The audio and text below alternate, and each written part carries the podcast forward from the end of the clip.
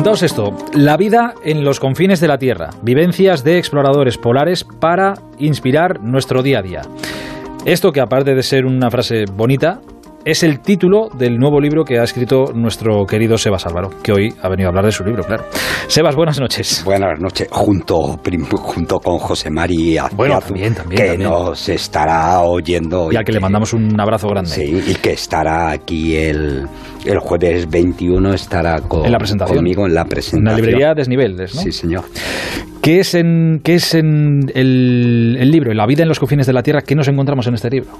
Nos encontramos, es una reflexión sobre lo que significaron, por un lado, la conquista de los polos, de los extremos de, de la Tierra, sobre todo desde final de- del siglo XIX y principio del XX, pero, pero nos remontamos incluso a los griegos, porque fueron los que aventuraron y los que intuyeron que en los dos polos de la Tierra habría masas de, de hielo que se contraponían y de ahí viene el Arcos por la por la Osa la constelación de, de la Osa, el Ártico y el Antarcos, que es la Antártida, ¿no? el, continente antártico. Por un lado está, es una reflexión y sobre las eh, principales aventuras y por otro lado reflexiones de probablemente los mejores exploradores polares, los que dejaron su impronta, los que fueron más conocidos y también, lógicamente, algunos anónimos y los que fueron más desgraciados, como por ejemplo Scott y sus compañeros, ¿Dónde has estado tú? En todos los sitios. Vamos, de hecho, prácticamente el 98% de No, las fotografías ¿No te, has comprado. ¿No te has comprado una parcela en el Ártico? Pues de, de milagro. Me hubiera hecho una mala impresión porque además se está derritiendo, como bien sabes, muy Correcto. rápido, ¿no? Eh, pero sin lugar a dudas, a mí siempre me ha atraído mucho más la, la Antártida que el Ártico. Em, ¿son, los ¿Son los paisajes de los paisajes más bellos? Bueno, evidentemente son los más diferentes. ¿Pero son, son- los más bonitos? Primero depende del concepto de belleza que tenga cada uno. Son, sin lugar a, a dudas, los últimos parajes vírgenes de, de la Tierra. Yo creo que los parajes... Y fíjate cómo es el se- ser humano que nos los estamos cargando sin ni siquiera tener estar allí. Eso es. Es un- una magnífica reflexión. Esa es una de las razones de las que nos ha llevado a hacer el libro. ¿no? Eh, lo que no se conoce no se puede amar. Y es una obligación, una obligación ética, una obligación moral, darlo a conocer para que sepamos lo que estamos perdiendo eh, son los últimos lugares desolados, el último lugar donde sentir la soledad, el silencio y la aplastante belleza de la tierra. Y por otro lado son lugares muy fuertes, es decir, lugares que te hacen notar todo su poder porque tienen la capacidad de segar tu vida con, con muy poquito.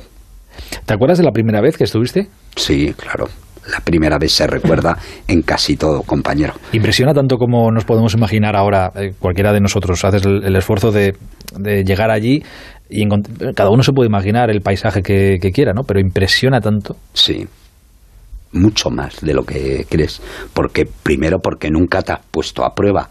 En contra de la montaña, tú empiezas a hacer montaña porque alguien te lleva, eh, en mi caso, a la Sierra de Guadarrama cuando eres un niño y te vas acostumbrando poco a poco a unas montañas que son más amables, que son más cercanas y poco a poco en un proceso gradual eh, vas yendo a montañas más lejanas, más altas. Pero en la Antártida, yo la primera vez que fui, en, en 1994, en una tremenda experiencia, porque además veníamos de la muerte de, un compañero nuestro, de un vitoriano, de un alavés, Acho Apellaniz, y, en mi caso personal estaba ahí viendo un periodo, un periodo personal muy malo, ¿no? En el que nos estábamos planteando, me estaba planteando, si merecía la pena no, no hacer al filo de lo imposible o de hacer expediciones que para mí el, en sí mismo estaba convencido que merecía la pena, ¿no? Sino si estaba reflexionando sobre si merece la pena hacer que gente que quieres tanto eh, les puedas llevar a, a- a un dolor tan semejante como perder un marido, un, hermano, o un no y, y estaba en ese momento. Y entonces al final em, eh, nos hicieron la propuesta de ir en una expedición conjunta con, mis buenos amigos de la Escuela Militar de, Montaña de, Jaca, con, con Currogán, que nos estará oyendo desde pues Valencia, con Curro Soria, con, con Pedro Espósito, con un montón de buenísima gente. Y al final decidí que sí y entonces mm, quedamos en Punta Arenas y de repente te meten en un Hércules que te lleva al interior del continente helado y poco antes de, de tomar te explican que va a ser como un aterrizaje de emergencia. Así que te pones en postura de, de, estar agachado, en posición fetal, te agarras la cabeza y aquello toma sobre eh, la superficie helada dando tumbos. Bueno, dio tantos tumbos que el avión en el que íbamos, en uno de los coletazos, dio con la cola en el, en el suelo y abrió un, bote, un boquete. Sí, eh, te bajas del avión, hay 25 30 grados bajo cero, el motor, el avión no para los motores. Digamos que fresquito. Eh, eh, sí, tú ya te bajas con las botas de tal equipado y el avión se va inmediatamente, ¿no? Carga la gente que sí tiene y tal y se larga y tú te quedas en medio del lugar más terrible de la Tierra. Y en ese mismo momento te das cuenta ver las tiendas lejos que, ya están montadas, ¿no? Dices, bueno, si ahora mismo esa gente no viene a por mí, yo palmo aquí. Y esa fue la primera conexión que tuve, el primer contacto que tuvimos con la Antártida. Bien es cierto que luego un mes más tarde, con esa misma temperatura, salíamos fuera de la tienda y jugábamos al mus. ¿Me explico? ¿Fuera de la tienda? Fuera de la tienda, sí. con esa misma. A menos, 25 grados bajo cero. Mira que me gusta el mus, pero, sí, no, pero no, habría forma, ¿no? Y mira que soy de Vitoria, o sea que. Eh, bueno, ni un paso para atrás, como dice el otro. Eh, luego he tenido la, la oportunidad de ir cinco veces más a la Antártida y descubrir yo creo que la esencia y lo que y lo que motivó a esa gente a querer eh, desvelar los últimos grandes espacios en blanco de la Tierra. Me, gusta y me parece interesante el, libro y que hayáis escogido este, este tema de estos lugares tan inhóspitos y de los que solo se habla ahora para decir que, para avisarnos de que se están derritiendo, aunque le damos la, mucha gente le da la, importancia, no pasa nada, bueno, tiene su importancia desde luego, pero sí que me da la sensación de que a la gente que abrió aquel camino y que se preocupó por llegar hasta, hasta allí, por soñar llegar hasta allí con lo difícil que era, que quizás se les da menos importancia de la que deberían tener. Bueno, y muchos de ellos son grandísimos olvidados. Hemos hecho un esfuerzo por, por meter dentro del libro, pero que tienes que condensar, yo creo que lo más importante. Y empezamos diciendo precisamente en, en las dos primeras páginas lo mucho que se debe a esa gente y lo poco que, que consiguieron, porque en realidad esto es exploración moderna. La conquista de los polos junto con la del Himalaya, con el Everest y las grandes cumbres, que, sobre todo es finales del 19, principio del 20, eh, ya no hay nada que ganar en esos territorios, no hay materias primas, no hay comercio, si acaso una velada interés geoestratégico de algún imperio, pero ya se sabe que son lugares, ya está Oku por allí y viene diciendo aquí no se va a conseguir nada, hace mucho frío, hay mucho hielo, no hay... No interesa. No interesa, en una palabra. Y a pesar de ello, eh, algunos pocos, algún grupo de exploradores con británicos y noruegos en un principio, pero también hay australianos, hay norteamericanos, eh, hay algún italiano también metido en, en esa historia, Luis de Saboya, logran ir poquito a poco desvelando parcelas de misterio en una especie de carrera por cada vez llegar más al norte y más al sur.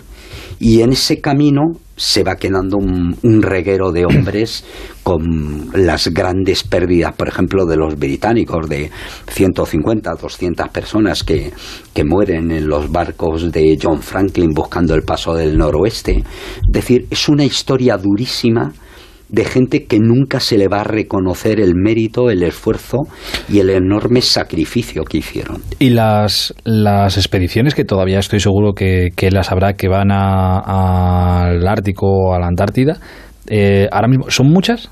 Son muy pocas todavía. Y, digamos tienen interés... Eh, hay, ahora mismo lo que hay es interés científico. Hay por un lado interés deportivo, entre comillas, en el sentido de hay muchas regiones de la Antártida más desconocidas que zonas de la Luna es decir, que no se ha ido y que no sabemos nada. y completamente vírgenes. Y luego, por otro lado, hay científicos, por ejemplo, los científicos rusos están en la base de Vostok, que están haciendo, taladrando directamente cuatro mil y pico metros de hielo para llegar a un lago que nos puede dar información de cómo era eh, la atmósfera de la Tierra y el clima de la Tierra de hace un millón de años. Es decir, hay un montón de cosas de esas que además tienen aplicación, por recordar que el agujero de, de, la capa de ozono en la Tierra se descubrió en la Antártida y que la Antártida y el Ártico juegan un papel regulador del clima, de las corrientes marinas en toda la Tierra. Es decir, lo de que lo que pasa allí como hielo sí, que está lejos. interesa. pero de repente en mi pueblo sube el nivel del mar. No, no. ¿Qué pasa? vivimos en Gaia, por decirlo así. ¿no?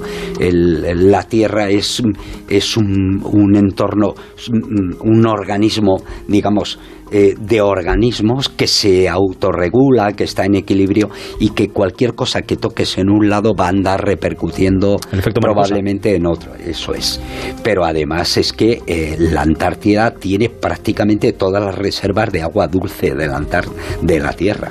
¿No? Es decir, que, que ahí tenemos un reservorio de agua y de, y de hielo y de clima que tiene que ver con todo, aparte que es el lugar donde los grandes mamíferos eh, van a, a, comer y a reproducirse, es decir, eh, pero luego sobre todo es un lugar de una belleza y de una soledad como no se encuentra en ningún otro lugar del planeta y que desgraciadamente em, tiene esa peculiaridad, que un lugar tan inhóspito para el ser humano nos lo estamos cargando sin necesidad de, estar allí.